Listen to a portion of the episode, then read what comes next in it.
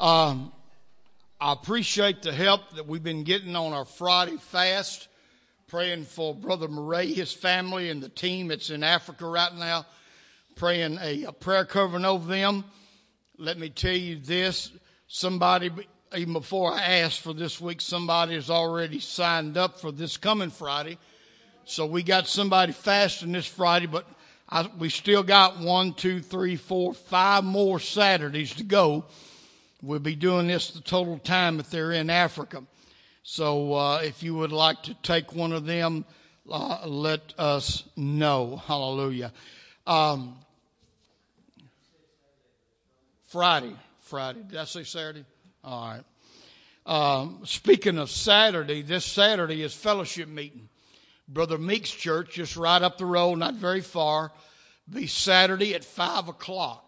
And um, when they have it on Saturday, they do it earlier so we won't be in service so late to hinder people uh, uh, from getting up on Sunday morning. So we don't have but four a year. We don't have them every month. It's only one a quarter now.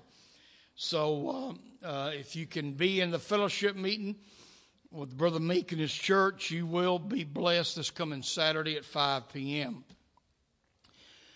Uh, this announcement is for the uh, marriage retreat. This is, uh, you may want to write down some information. Uh, I need to uh, give you, I've got, uh, I've got a contract now, fixing to sign it and faxing it back. It's going to be held. We won't have to drive as far as we did the last time. We're, it's going to be at Montgomery Bell Park. They've got a nice uh, inn there uh, and restaurant and convention center. And uh, it's going to be at Montgomery Bell Park. That's where it's going to be.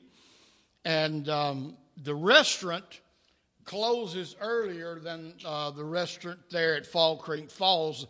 They they close the restaurant closes at um, uh, eight o'clock. So you need as you make your plans, uh, make your plans. We want to get down uh, to Montgomery Bell, and everybody check in their room.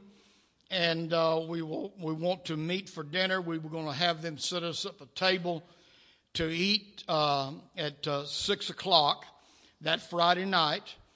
Then uh, Saturday morning, uh, we will be in session from 9 to 12 with the seminar for the marriage retreat with Brother Flannery and his wife uh, conducting that, and we're excited about that. So um, we, we're cutting it off at 12 to give people a couples a chance to, to do, uh, you know, whatever you'd like to do there at the park some done told me they're bringing fishing poles.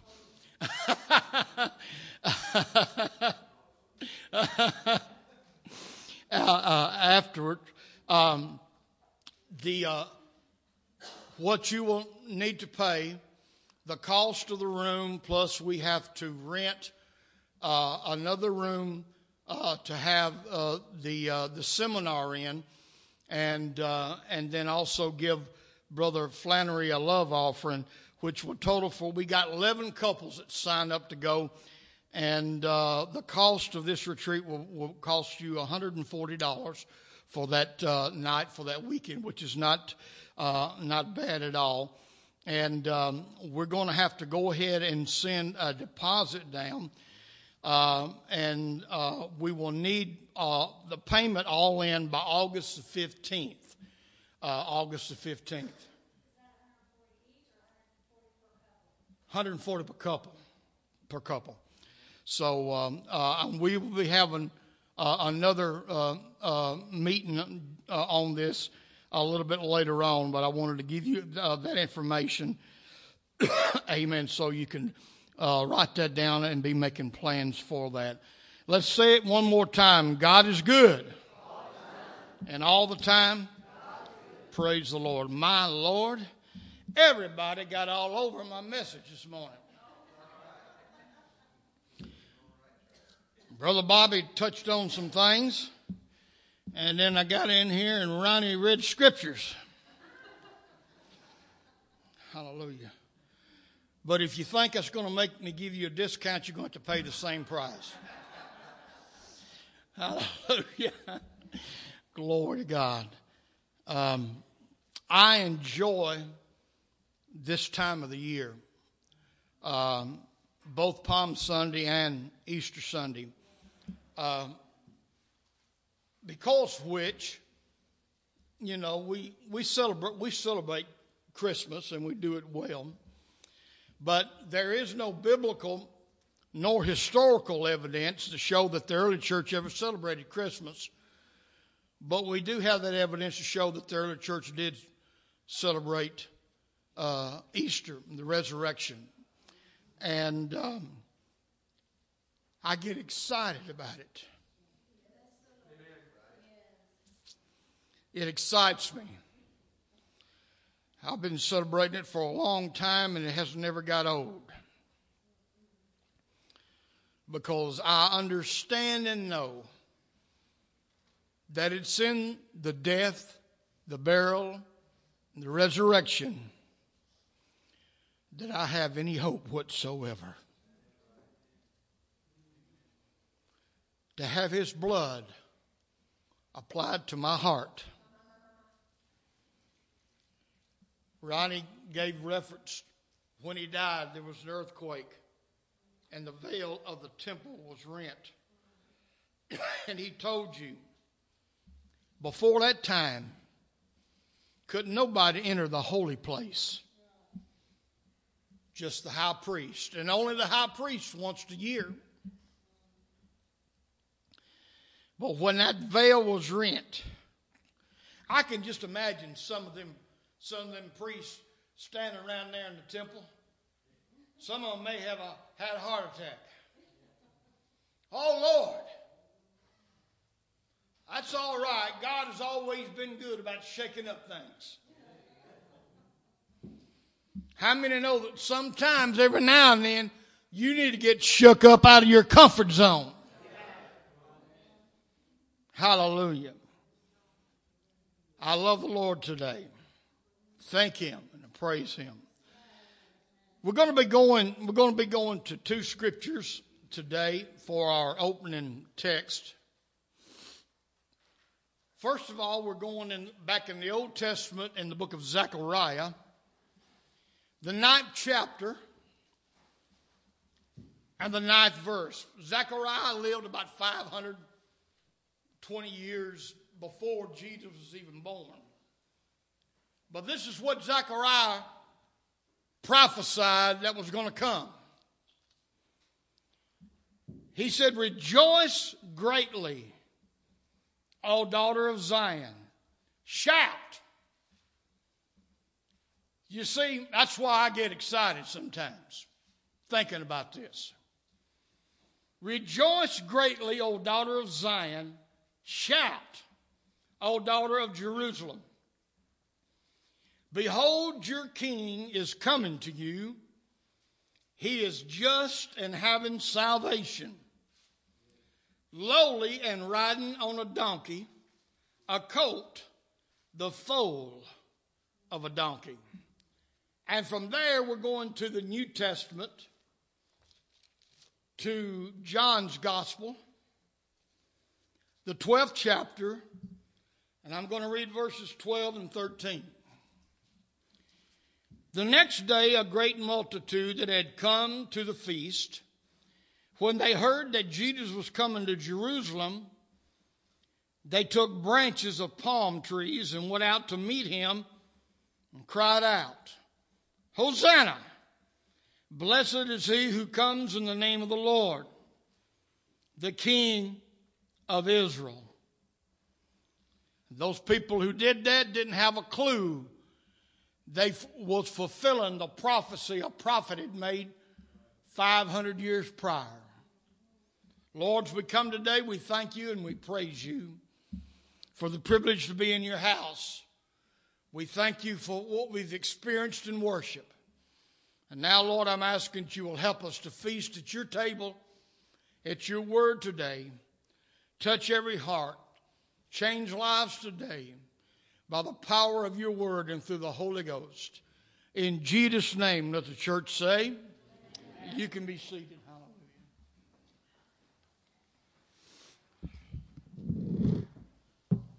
We will be back in service tonight at 6 o'clock. Please join us our, for our Sunday evening service. Next Sunday, there will not be but one service since it will be Easter Sunday. Uh, there will um, be an egg hunt for uh, some of the children, those that are 12 and under, after service. Uh, and then uh, we will not be having service next Sunday night, but we will be in service tonight. Wednesday night, uh, Lord willing, we will be here at 7:30 with our midweek Bible study. Remember that. I want to talk to you today on a subject that we've titled Tragedy in the Midst of Triumph. Tragedy in the midst of triumph. I wonder how many of us that are here today have ever been going through something that was good you was having, it was enjoyable, it was excitable, you was enjoying yourself, your family. And then something would happen in the midst of all that that would automatically just turn it around. That's not good, is it? When you are uh, having a great time doing things good, and then all of a sudden something comes up. Well, that's what I want to talk about this morning, and as you hope you will pray for me as I talk about tragedy in the midst of triumph. Now, it's already been said today has traditionally become known as Palm Sunday. It is named so to commemorate the triumphal entry of Jesus to Jerusalem. Christ had been to Jerusalem several times before. I mean, uh, this wasn't the first time he had entered Jerusalem. He had been there before.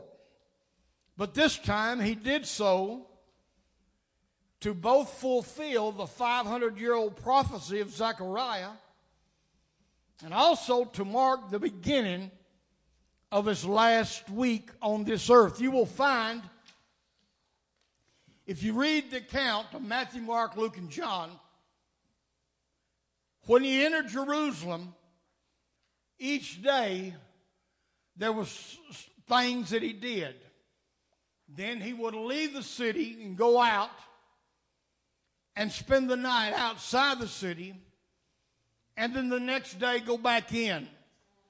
And in your bulletin today, it's got each day, it's don't have everything that happened each day because of space, but it's got in there each day some of the things that Jesus did during that last week, his week of what we call passion on this earth. This day was a joyous day, filled with gladness and expectation. In fact, the people got so loud and rowdy that there were some that began to complain about it, telling them to calm things down. Ronnie read part of that scripture a while ago, Luke chapter 19, verses 39 and 40. And some of the Pharisees called to him from the crowd. Wouldn't you know it? It's always religious people causing trouble in the church. I've never had no problem out of a sinner in church.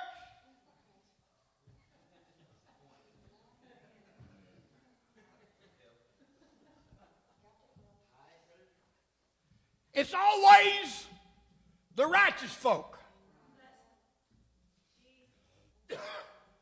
when God begins to move, wants to give a word, Somebody always wants to stop things in its tracks.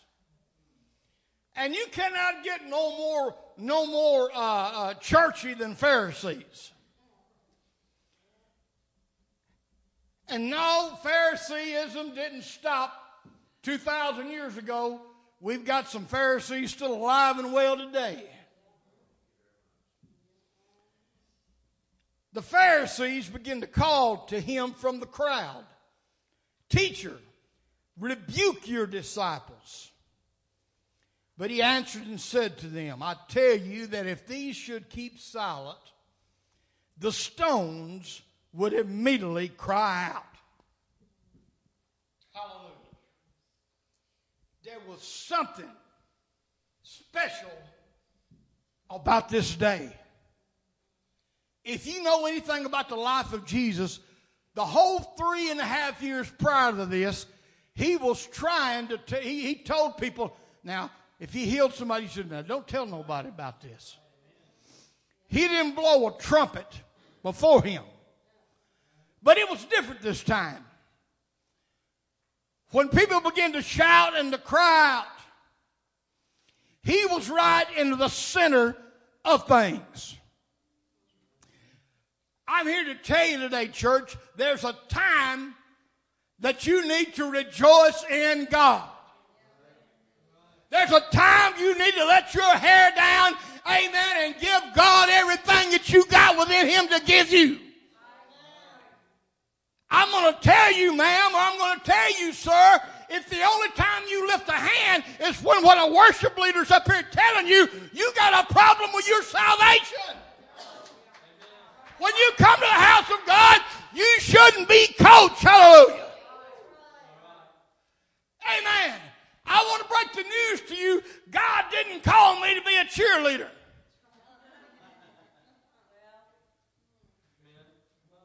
I'd have a hard time trying to turn some flips up here.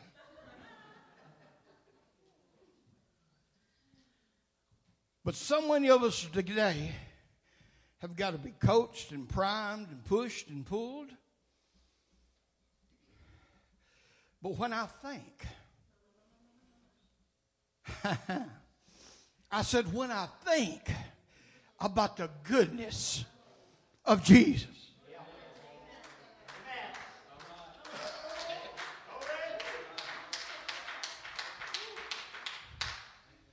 Sis, when I think about all that He's done for me,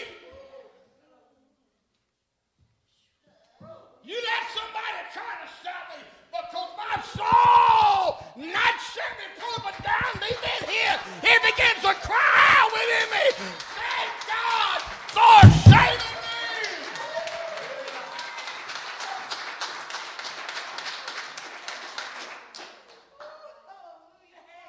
want part of some dead, dried up church that's filled with formalism and programs. I want nothing to and I need a move of the Holy Ghost.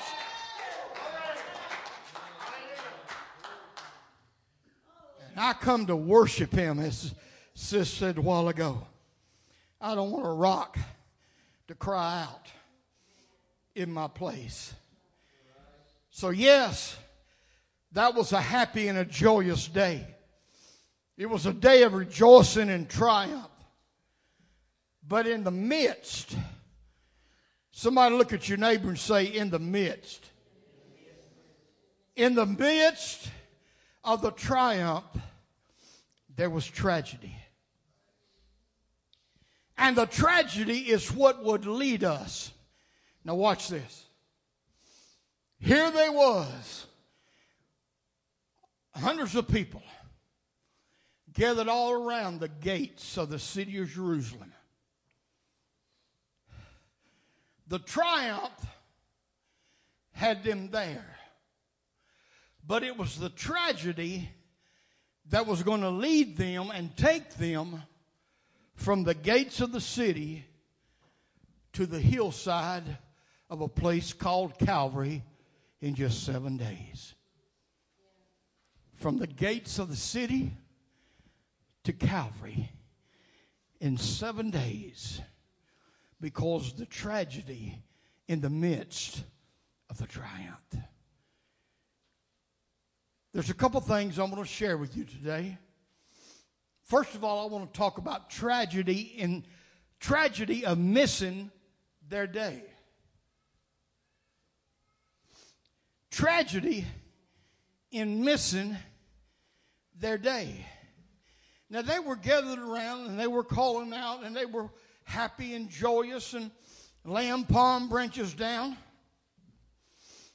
But after the initial entrance, as Jesus, after he entered the gates, if you read on down a little further in the 19th chapter of Luke, verses 41 through 44, Jesus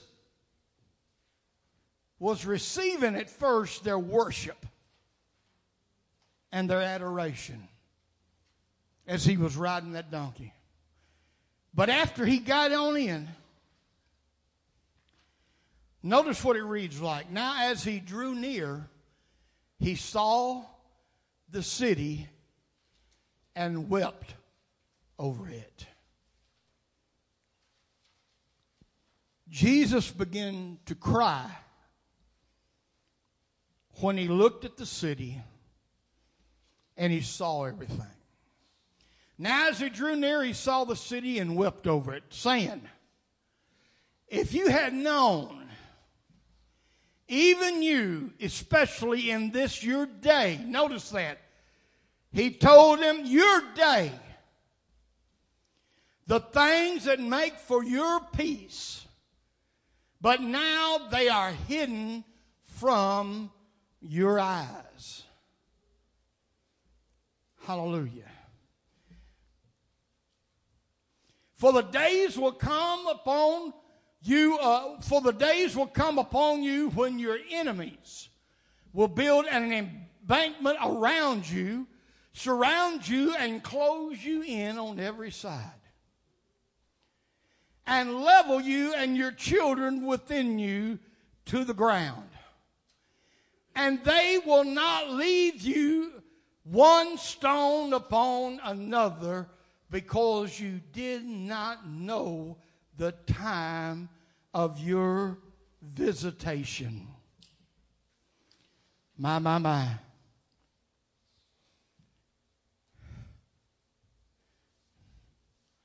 Church, it is most important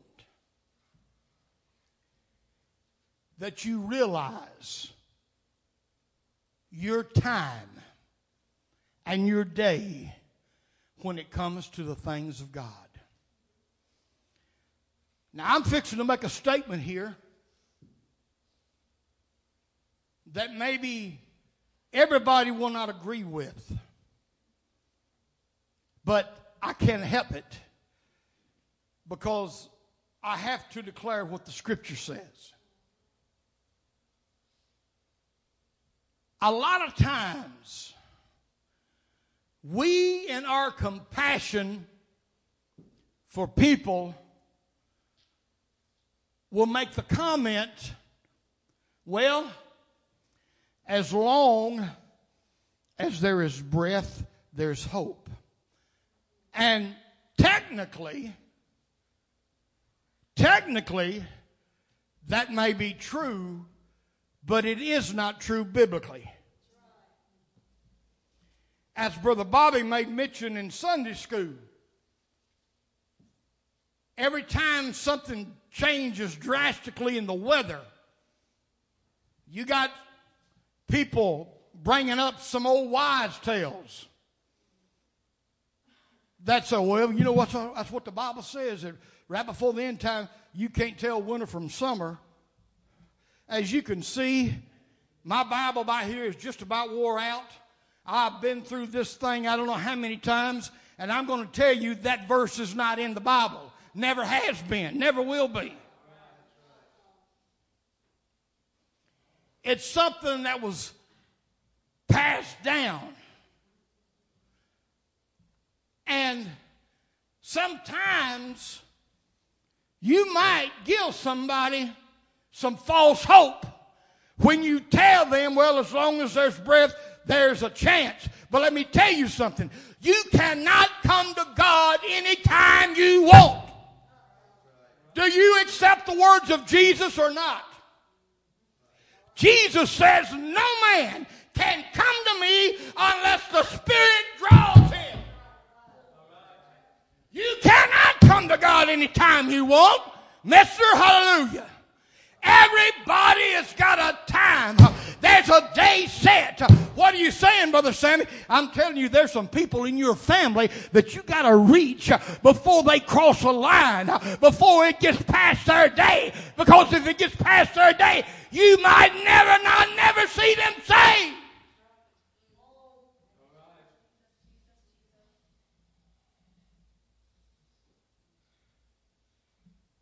Jesus quickly turned his face from a point of joy to sorrow when he began to weep. Let me, let me tell you something.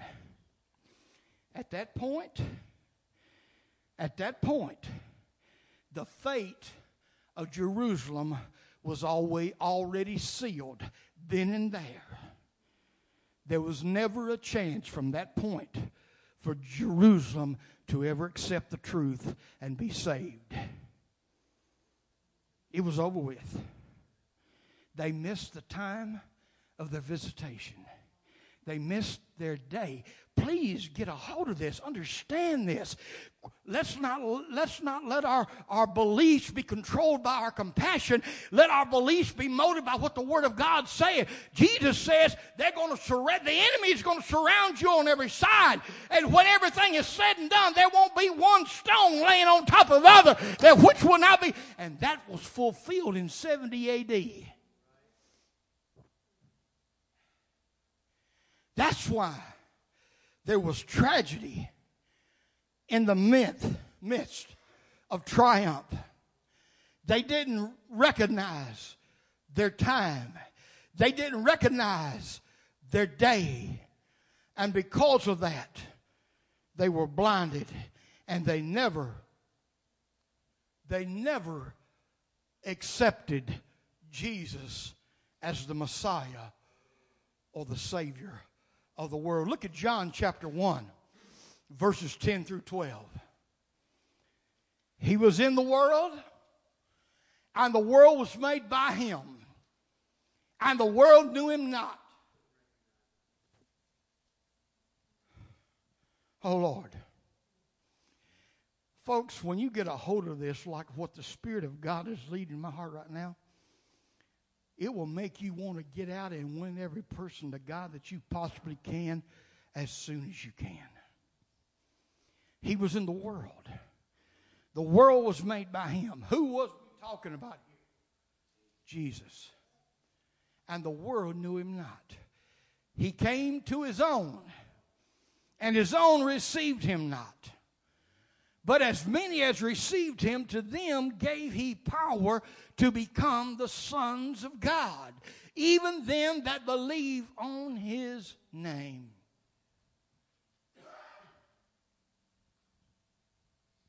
First, uh, 2 Corinthians chapter 6, verse 2, and I'm going to move on.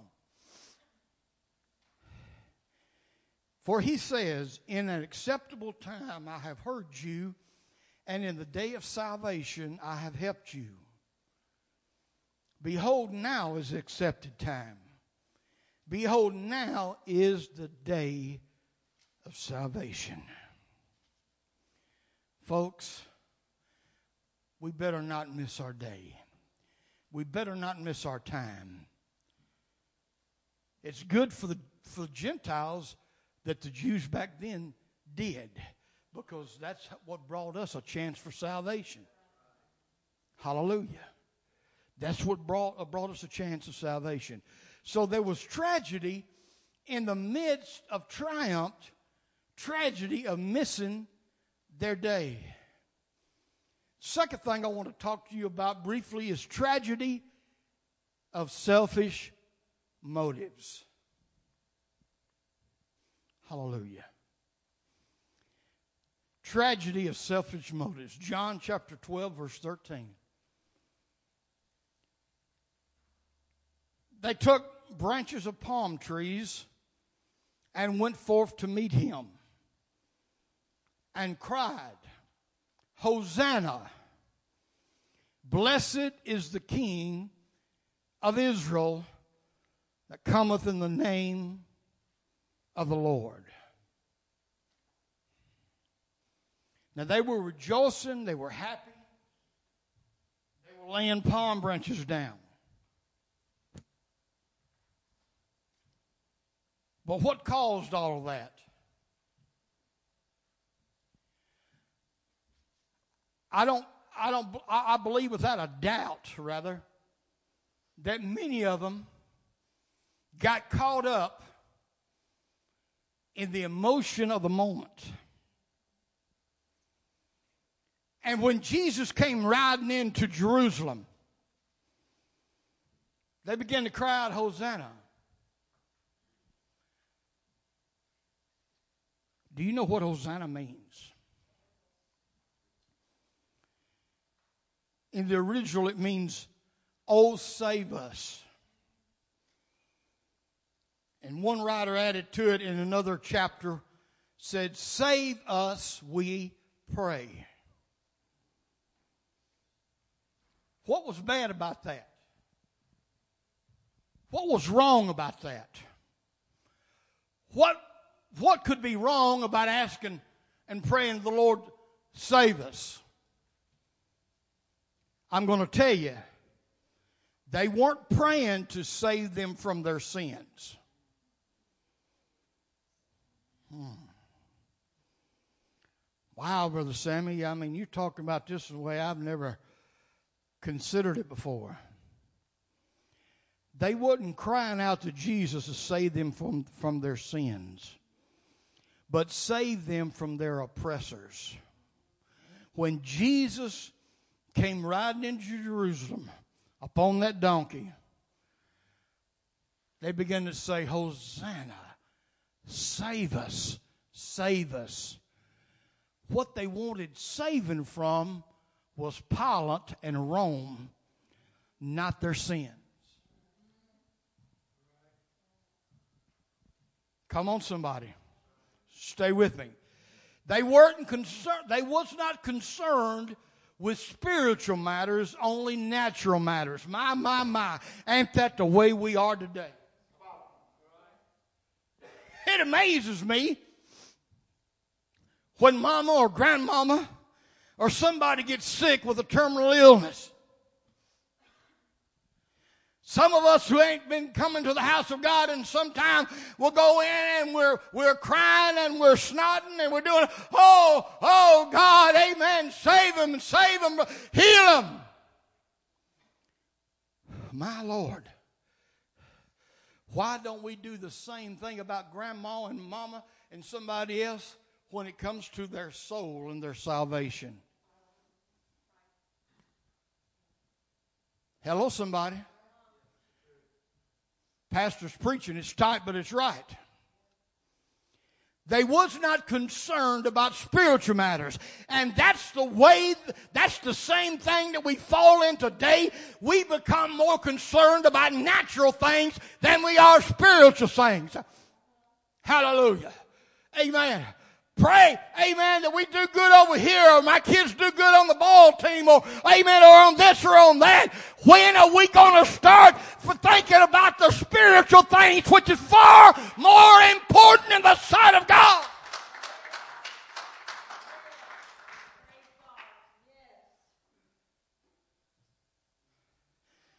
Now, that brings us to this.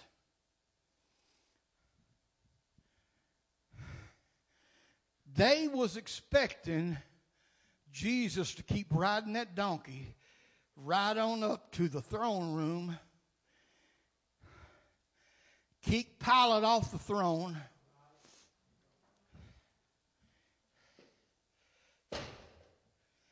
Sit on that throne and create a great army that would deliver them from the hands of Rome. Jerusalem was an occupied city in that time.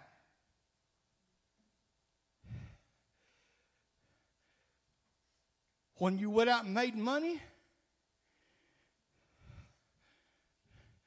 you gave at least half of it or better to the tax collectors of Rome. There was no freedom of speech. There was no Bill of Rights. They, their life was hard.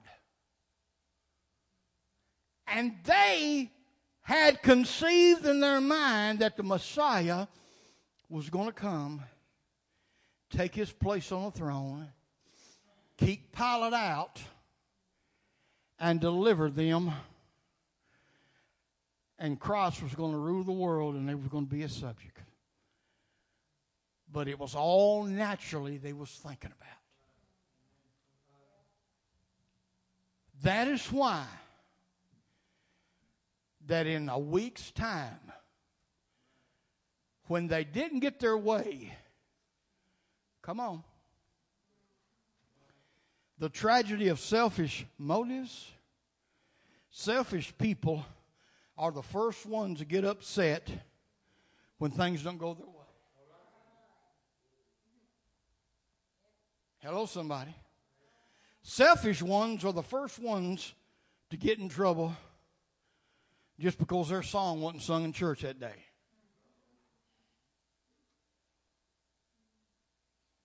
Or their favorite message preached. Come on. Selfish ones are the first ones to get upset. Because they were selfish in their motives.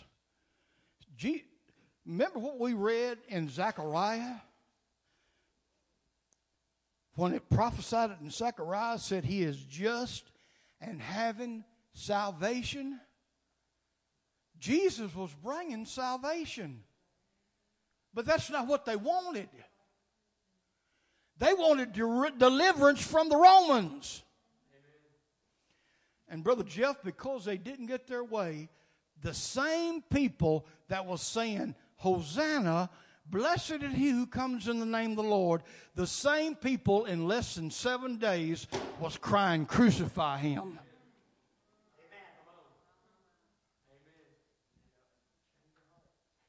The same people.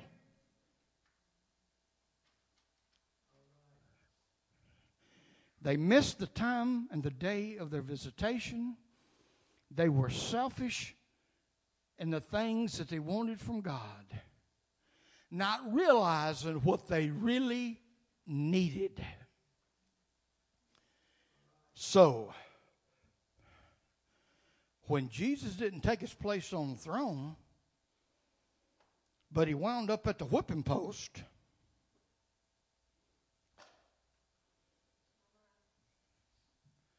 the same folks, the very following week, were crying, Crucify him. Give us Barabbas. My Lord.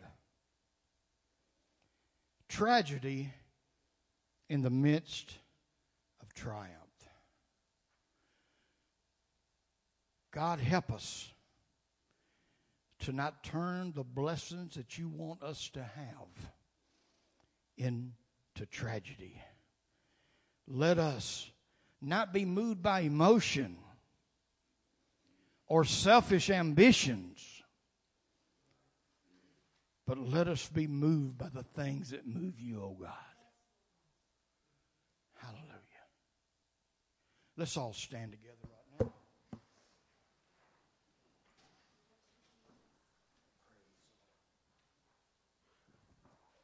We're going to open the altars for prayer today. And I hope that our minds will go back to that day two, over 2,000 years ago. The day that everything changed. That Jesus began to fulfill the things that he was really sent here to do. Do you